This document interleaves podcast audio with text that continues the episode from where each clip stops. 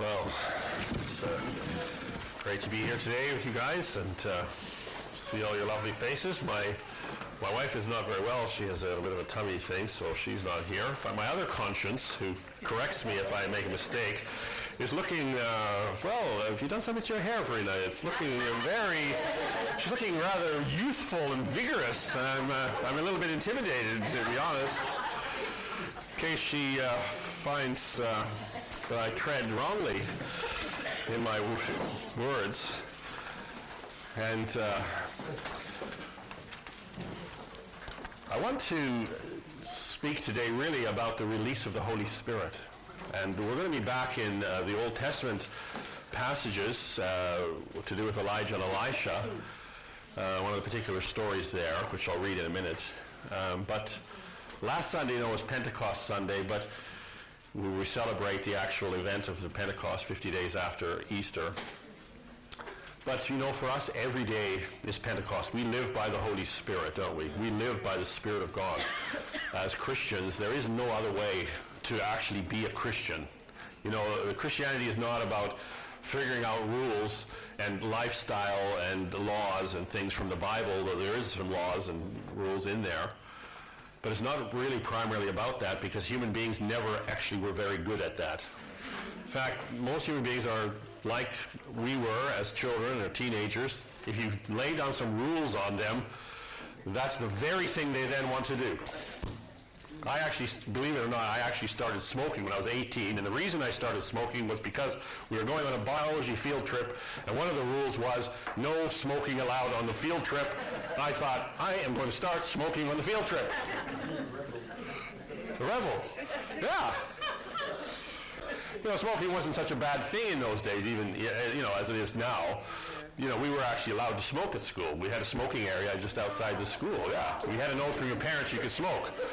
And if you faked a note, you could also smoke outside. Yeah, yeah. That's the way it was back in the 70s, 80s, yeah. Now you can't even look at a school and smoke, even if you're 95 years old, you know? Whatever.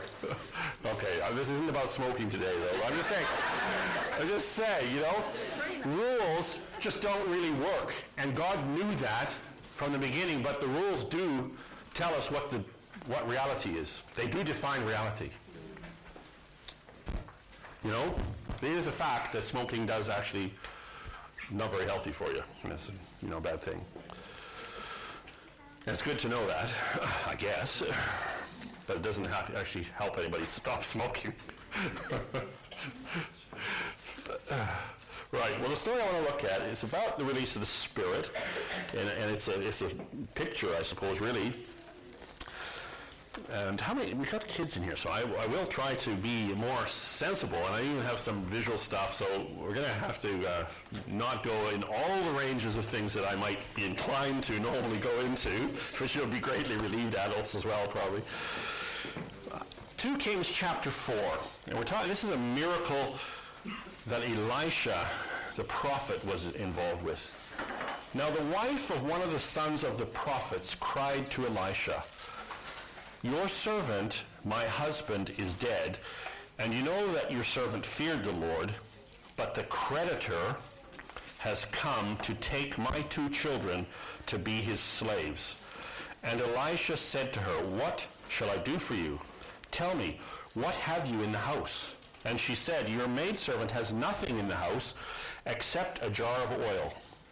And then he said, Go outside, borrow vessels from all your neighbors, empty vessels, and not too few. Then go in and shut the door upon yourself and your sons, and pour into all these vessels. And when one is full, set it aside. So she went from him and shut the door upon herself and her sons. And as she poured, they brought the vessels to her. And when the vessels were full, she said to her son, Bring me another vessel. And he said to her, There isn't any more. Then the oil stopped flowing. And she came and told the man of God, and he said, Go and sell the oil and pay your debts, and you and your son shall live on the rest. Lord, just open our eyes uh, and our hearts to receive what you have for us from this passage in Jesus' name. Now we've been looking at this. This is a story that comes just early on in Elisha's ministry. Remember, we've been looking, for those of you that have been here, and obviously there's quite a few that haven't been here, we've been looking at this event where the old prophet Elijah, these are easy to mix up, and preachers are always mixing them up because they're so uh, close. There was this prophet called Elijah, and when he became old, he had this um, sort of young apprentice, Elisha, and there was an, a miraculous handing over of his anointing or his mantle and this is where this, this, image, this concept of the mantle, you know, and this is used in the business world, isn't it? You know, the sort of the mantle of, you know, where has the mantle of, uh, what's that guy, the Apple guy, Steve Jobs, you know, where, where's the mantle of him landed? You know, we need this genius inventor guy, and, you know, everybody's looking around, and uh, doesn't look like it's landed anywhere to me. but anyway, whatever. But even in the business world, we have this concept, and the origins of this concept are here in 2 Kings, where the mantle of Elijah, which was literally his coat, but it was a sign of his authority, and he used to take it off and hit the water of the Jordan, and the Jordan would open up, and, and, and so it was a sign of his power and his authority, his anointing in the Holy Spirit from God. And Elisha, when Elijah got took up into heaven, and you don't need clothes in heaven, I guess, well, he might have had his underground. I don't know. Maybe he had his underwear on still. Anyway, his coat fell. It's a bit like the Jedi, you know, when they die, they just the coat land there. This is probably where this idea comes from too, from here. It all comes from this story, right? So he's gone, taken up by a whirlwind into heaven, and Elisha, his apprentice, picks up the mantle and goes over and just to see now where is this anointing and power, and he strikes the water, and the water parts, and so on. And then He's living uh, in uh, the region where Elijah had ministered, and he's now the kind of chief prophet. And around them, there's these sons of the prophets. So they lived in a kind of some kind of commune situation. I don't know what it was like, but they had a, you know a few shacks and huts and whatever they lived in. And he was the senior guy, and all the other guys were kind of around, wannabes, you know. And when the real going got tough, most of these guys weren't really up to much. Because remember when they were crossing the Jordan and this and that. They were standing from afar just looking and kind of wondering what was going to happen. They were the sort of conference goer types, really, but keen conference goers, so they were there with the guys, but they didn't really do that much themselves. So some of them may have turned out to be all right, but most of the prophets had already been killed. In Elijah's day, which was only a few years before, the prophets had been killed by Jezebel. Remember, she just hunted them down and killed all the sons of the prophets. So and Elijah was complaining, oh, nobody's even left. But God said, oh, actually, there is a few still hiding away somewhere. Now, some of these are with Elisha then. A few years later, uh, gathered again a group of young prophets around him. And uh, it's a very, very troubled time in Israel. You know, some of the great miracles don't happen when things are going good. Do you know that? Sometimes bad times are quite good for us Christians, hard times.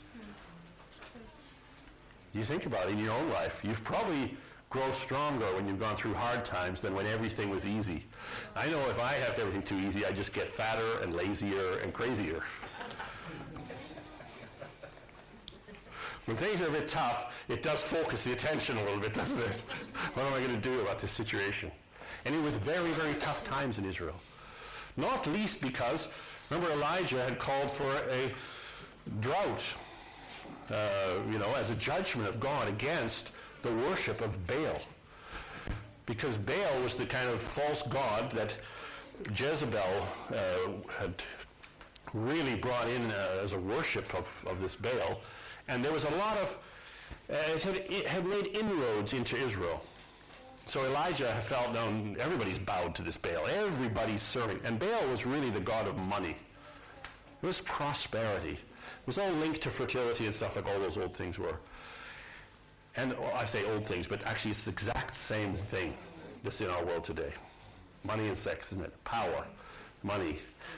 You know, advertising uses sort of sexual desire and links it. It's always been there. We're just more sophisticated, but it's the same old spirits.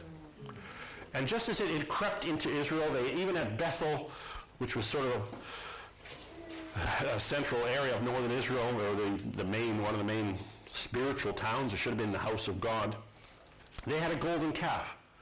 Jeroboam had put that in there so the people didn't scatter because you know, you need a little money. And it's in the church the same. Do you know that?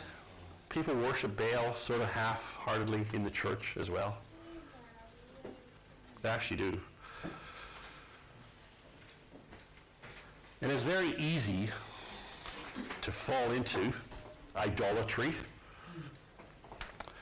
because it's so there in the world. It's pressurizing us. It's pushing upon us. So I don't know what happened to this poor lady, but obviously they were in debt.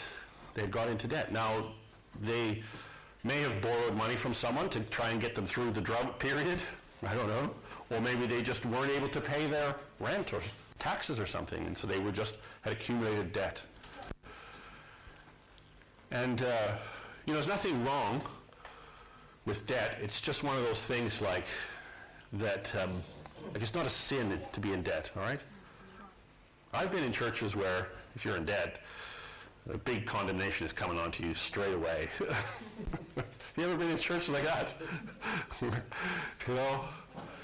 It's kind of the flip side also the prosperity teaching. There's, you know, this prosperity teaching, you're really blessed and really godly, you're going to have tons of money and everything's going to go great for you. But if you're not, you know, so if you're in a church like that, and if you're in financial struggles, you hide it, don't you? You really have to hide that because otherwise, oh, I'm not spiritual. So you've got to pretend that you're rich, and you've got to pretend that you're doing all the wacky stuff they're doing and whatever. You've got to be super confident and all this stuff. It's a real yoke, isn't it? Yeah. But guess what? The Holy Spirit doesn't put yokes on people, does he? He brings us into freedom. Whoa, the Spirit of God is there's freedom.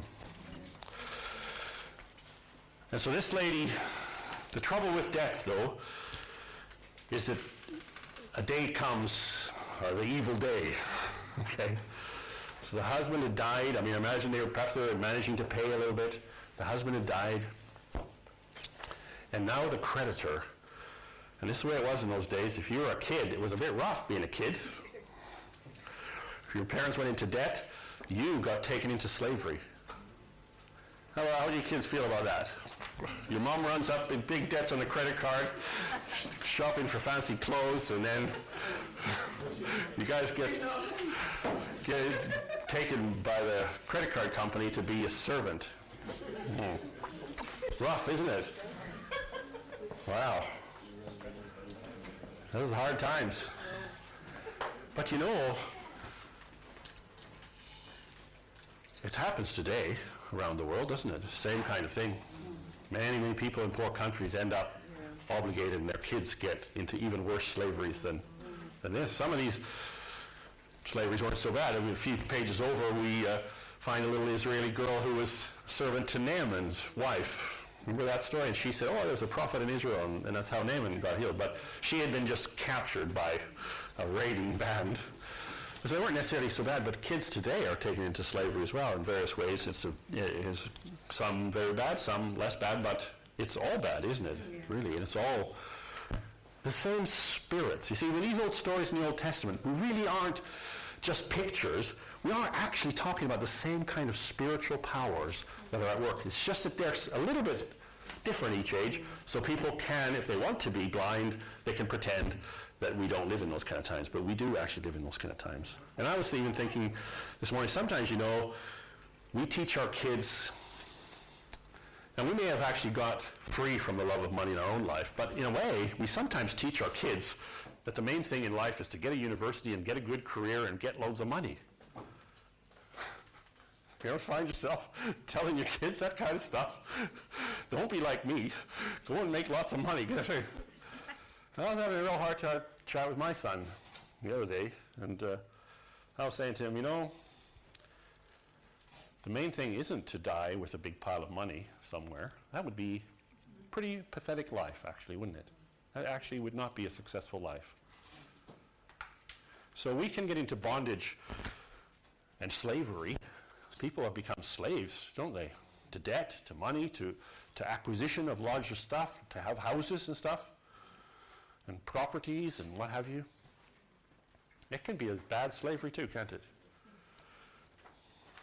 And the Holy Spirit wants us free from it. I think one of the, if anything is central to the whole stories of Elijah and Elisha, is that the anointing breaks the yoke of bondage and slavery. to Baal, whether you're rich or poor. And it's beautiful how Elisha moves. You know, the very next story, next verse on from what I read, one day Elisha went to Shunem, where a wealthy woman lived, and she urged him to eat some food. This guy moved across the spectrum. One day he's dealing with a widow whose sons are going into slavery. The next day he's dealing with a wealthy woman. And he moves across it seamlessly without getting corrupted by it. The next story is Naaman, where he is tempted with 10 talents of silver. That's like a, th- a ton of silver, literally a ton of silver. They had wagon load to bring it. And six, 60 shekels of gold. Lifetime, more than a lifetime of income. Lottery winning kind of proportions. And he moved past that too, seamlessly. You have to be able to move freely. The Apostle Paul says that. I've been in plenty and I've been in want. Your focus is on the Lord. And we will go through times of want. And it is not a sign of God's judgments on you. It may be a sign of God's judgments on our society. And our society is coming under increasing judgments. Do you know that? We have sophisticated financial mechanisms of debt management to keep the evil day just another day away. But the evil day always comes with, de- with debt. Our country is a trillion pounds in debt. The Americans are 14 trillion and rising by some billion every day in debt. And power is shifting from the West, Britain and America, Western Europe, which have had their, our, we have had our hands on the purse strings of the world, and we have controlled wealth, and we have controlled it in a way for our personal benefit as a nations. We've printed money when we want to, and we can get away with it because we export the inflation to other countries. The, the fundamental system is full of robbery and corruption. And we've come under increasing judgment, and we've managed to keep pushing it out here and there, but power is now shifting east, west to east. And things are about to change in this world. Tell you, don't you can listen to the prophets, the speaking various ones. I'm sure there's wacky ones out there too, but you can even just listen to economists. And things as they are cannot continue much longer. We are heading straight for a brick wall, and it's probably some people saying it's coming this September when there's all sorts of technical reasons for that. But it may not be quite that quick, but it's coming. And we will be perhaps in times like Elijah and Elisha, and we need to know the lessons. We need to know how to walk with our God in good times and bad without being thrown off our faith, rocked in our faith. We need that, don't we?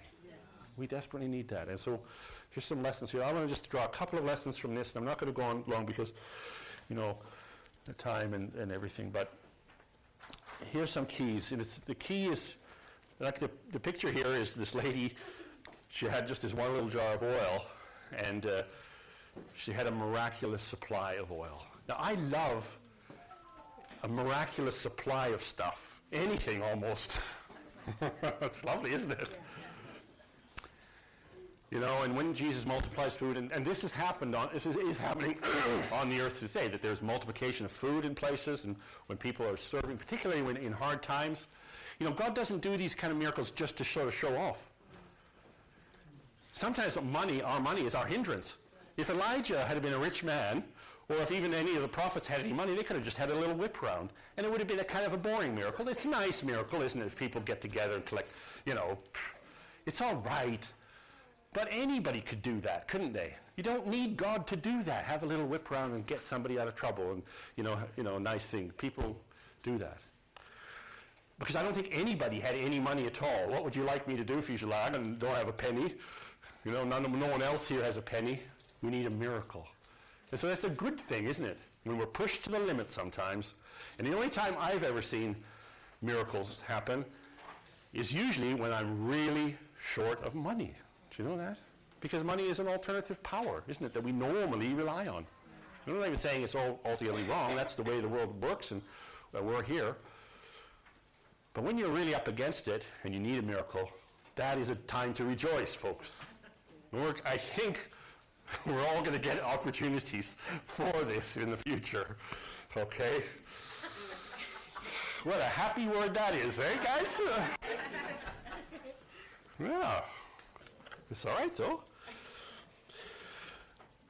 My, uh, my friend Ray Martell, some of you know old Ray Martell, uh, the Indian guy, native Indian, uh, American, uh, Canadian Indian, and uh, Cree. And he got saved through the Salvation Army in Saskatoon, where I, my hometown, our home city. And uh, he was an alcoholic and a really down and out guy, and he got saved through the Salvation Army, which in that place is a bit non Holy Spirit, though. So when he one day began speaking in tongues in his kind of start right group, they chucked him out of the church and said, We're, you this is of the devil, we don't want you. So he went off and began his own ministry. And he travels the world to this day and has all sorts of stuff, and we'll probably see him. I, I said to him, I talked to him on the phone, he phoned me up just a couple days ago and said, you know, uh, are you coming? I've just been in Brazil. And I said, no, but next time you come to London, please drop in on us. But he, uh, he says when his fuel tank is on E on his car, and obviously this isn't every day because it's only when he doesn't have any money, which is quite often, I think. Says that E, that means everlasting. One time he drove from North Dakota back home to Saskatoon with his fuel tank on E, which is 360 miles or something like that. God can still make oil. God can still supernaturally make oil. And uh, some of us are going to need it. I've really tried to break into this one. Tell you, I, I, really tried. I've tried a few times to break into this one. I, I don't know if I have. I've gotten close maybe, but oh well, in the future. What are some keys? Go in, verse 4, go in and shut the door on yourself and your sons. Go into the secret place, Elisha said to her.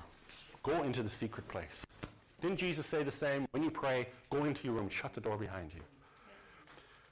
We need to cultivate a secret place with God. What do you do in your secret place? What goes on in your secret place? If the kids are all out and everybody's out and you're alone in the house by yourself, and shut the door, what do you do? Do you have a secret place with God? A secret? Got deals going? Got conversation going with God? I'm not talking about something super spiritual here. I'm just saying, where does your heart go? Or do you just entertain yourself? Or just, and then and sometimes that's fine. I'm not saying it's wrong to do that. But we do need, we all need. The real crunch comes. Do we have a secret place where we have deals going with God and we have conversation with God and we're talking about this and that? And Maybe it's our problems, maybe it's everything. But that secret place with God is the absolute key to a spiritual life. And it's very, very simple be sure to just take time just to have some stuff, some stuff with God in a secret place, in a closed door.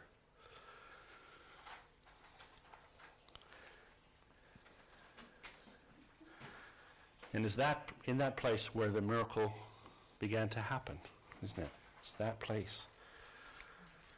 And some of us, I guess, we need some cleansing in our secret place. Because when we have a secret place, our heart turns towards sin or towards the enemy in some way. And maybe we need some cleansing. You know, God, you know, Jesus is a judge. People like to say really dumb stuff like, oh, Jesus is so loving, he doesn't judge. Where did they ever get that from? He does judge. By, by his light, the very light of his own righteousness judges us. And we need to let that light come into our heart. And maybe we have a lot of secret things in our hearts that aren't righteous. Now, Jesus does judge. He doesn't condemn, though, does he? He comes to cleanse and to give us his Holy Spirit. Just like this lady found. She, she went, and perhaps, you know, they didn't know this. This has been a secret. This couple, they've been in the church. They had the kids. Everything was okay as long as the man was alive. And then suddenly, their secret is exposed. But there isn't condemnation, is there? There's the release of oil. There's the release of the Spirit. Go into the secret place. Let, let some oil come in there. Let some light of Jesus shine in. Don't be afraid. Don't be afraid to come to him. When, you know, Adam and Eve ran away when they got in trouble. And God was actually out looking for them. When we're in trouble, when we feel guilty, we do want to turn away from God, but actually that's the very moment to turn to God, isn't it? The very moment to turn to God.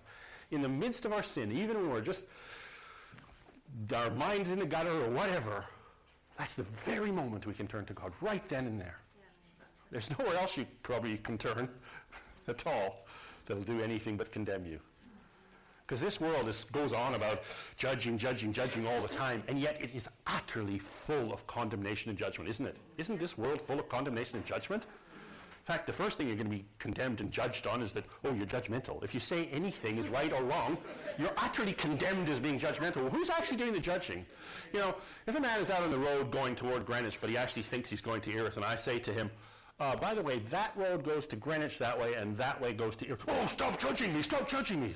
What? That's what it is, isn't it? This road actually goes to destruction and death. This one goes to life. Oh, stop judging me! What? That's shining light. That's just shining some light and say, people are lost. Judging is when you condemn someone and lock them in, and you don't tell them the right way. And righteousness, I was thinking of this. You know, righteousness is a direction. You've heard it said location, location, location. But righteousness is not about location, location, location. Righteousness is about direction, direction, direction. You know, you can be sitting in a, a witch's coven, looking out the door out toward God, and you're more righteous than the person sitting in the church looking towards satisfaction of lusts and covetousness and whatever. It's direction, isn't it? Moving in the direction of God? Are you moving in the right direction? Because you are going to arrive at the place you're heading to. And it is not judgmental to say to people, look, don't go that way, go this way. This way goes to death, this way goes to life. That's just good neighborliness, isn't it? That's actually love. That's actually shining light.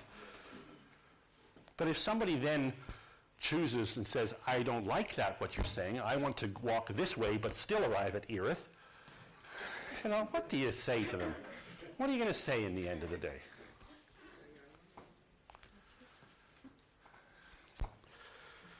And that's God's dilemma. He's, he's tearing his hair out all the time, trying, how am I going to do this? And sometimes you've got to just, you know, there has to be some judgment in, and there has to be some dealing with things. But anyway, we, we won't go more into that. So I want to um, concentrate for us here because I believe we are letting uh, God into our secret place. We are taking. See, this lady could have run away, but she turned to Elisha, didn't she? She said, Look, the secret's out. I'm in trouble. And met with utter grace, a pouring out of the Holy Spirit, the release of oil. Now, oil was a lovely thing. I mean, they sold it here to also to pay the debt, but she had the rest to live on. But the reason oil was so precious is because it was used for lamp oil, so it was light. It was used for healing, so for wounds and cleansing. It was obviously used for cooking, making bread and cakes and whatever. And um, and so it was, a, it, was, it was a precious and good thing. And all of those are symbols of the Holy Spirit. He brings all those things comfort, healing, financial provision, even. Yeah? Even provision, breaking of the bondage of debt. He brings it all. And I want us to. I did have. I brought some oil here. I want. Does any of the kids want to want to help me? I want us just to do a little symbolic thing here. I'm going to pour out some oil into a few vessels, a bit of olive oil. Does any kids want to want to give me a little hand, or are you kind of tuned out now? I just want you to come. Yeah, come. I just want you to take. I'll just pour out some oil. I just want you to take some oil around. If anybody wants to, I'll put a bit in each cup that every child comes. And if you want just, you need something. What I've been talking, you need some forgiveness. You need some healing. You need some financial help. I just want you to put your finger in and just take a bit of this oil of receiving the Holy Spirit. You guys all right with that? To do that? Take it around, just let people hold up their hand. We'll just pour a little bit of, hmm, that's going to take the lid off it first.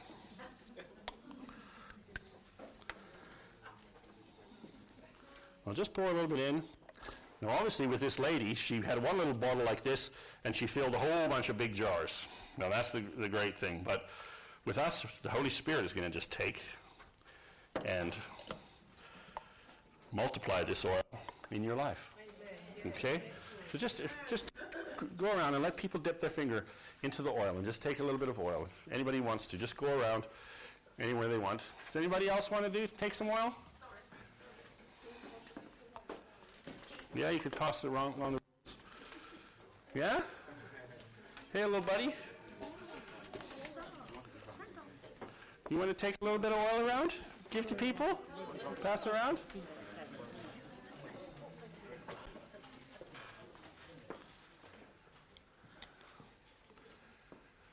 There's no limit to the amount of Holy Spirit resource that God has. He gives His Spirit without limit, without measure. And just receive from Him that oil for whatever it is you need. Whatever it is you need.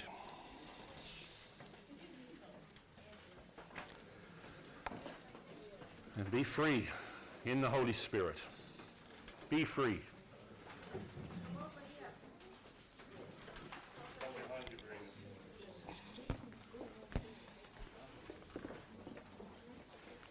Do you want to take some?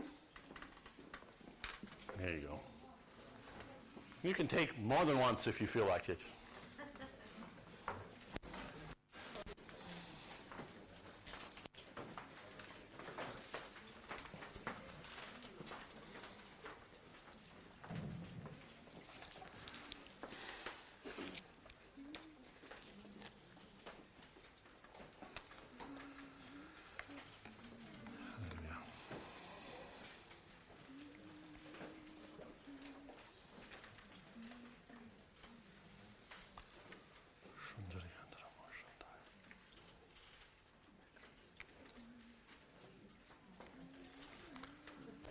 Thank you, Jesus. Yes. Holy Spirit, break every yoke of bondage. Every yoke of bondage. Where we're slaves to Baal. Lord, deliver us from bondage and slavery and worry and anxiety, fear of the future. Lord, our confidence is in you. Our trust is in you, Holy Spirit. We know that you will look after your children. Hallelujah. Thank you, Jesus. Thank you, Lord Jesus.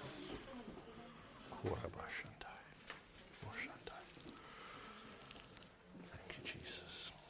Thank you, Jesus. Thank you, Lord. Hallelujah. Yeah, let's. I, I asked for this song uh, just to welcome the Holy Spirit. We, we need to really welcome the Holy Spirit. Just welcome the Holy Spirit. And this is a song that would be good, and we'll finish with that.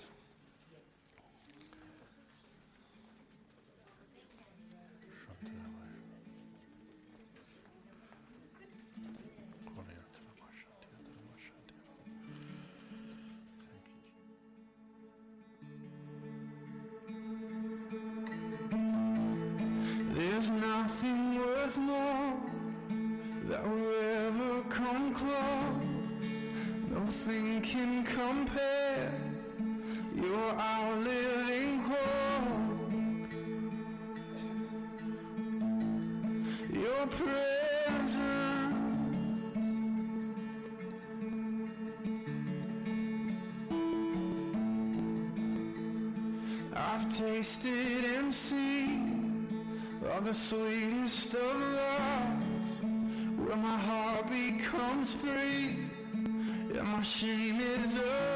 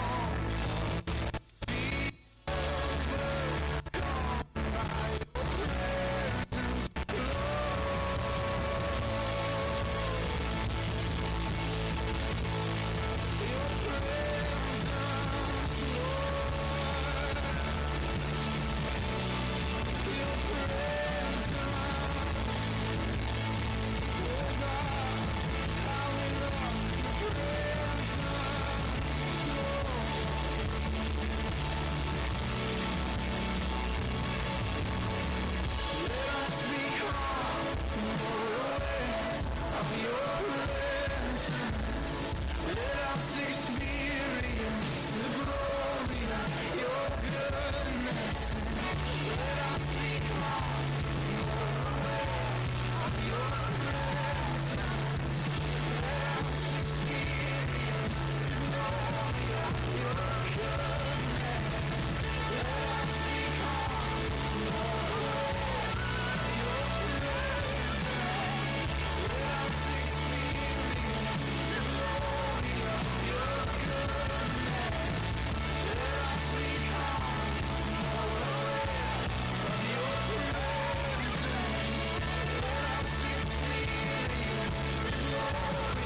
Thank you for listening to our podcast today. You may have been a Christian for a long time, or you may be exploring the possibilities of a relationship with God.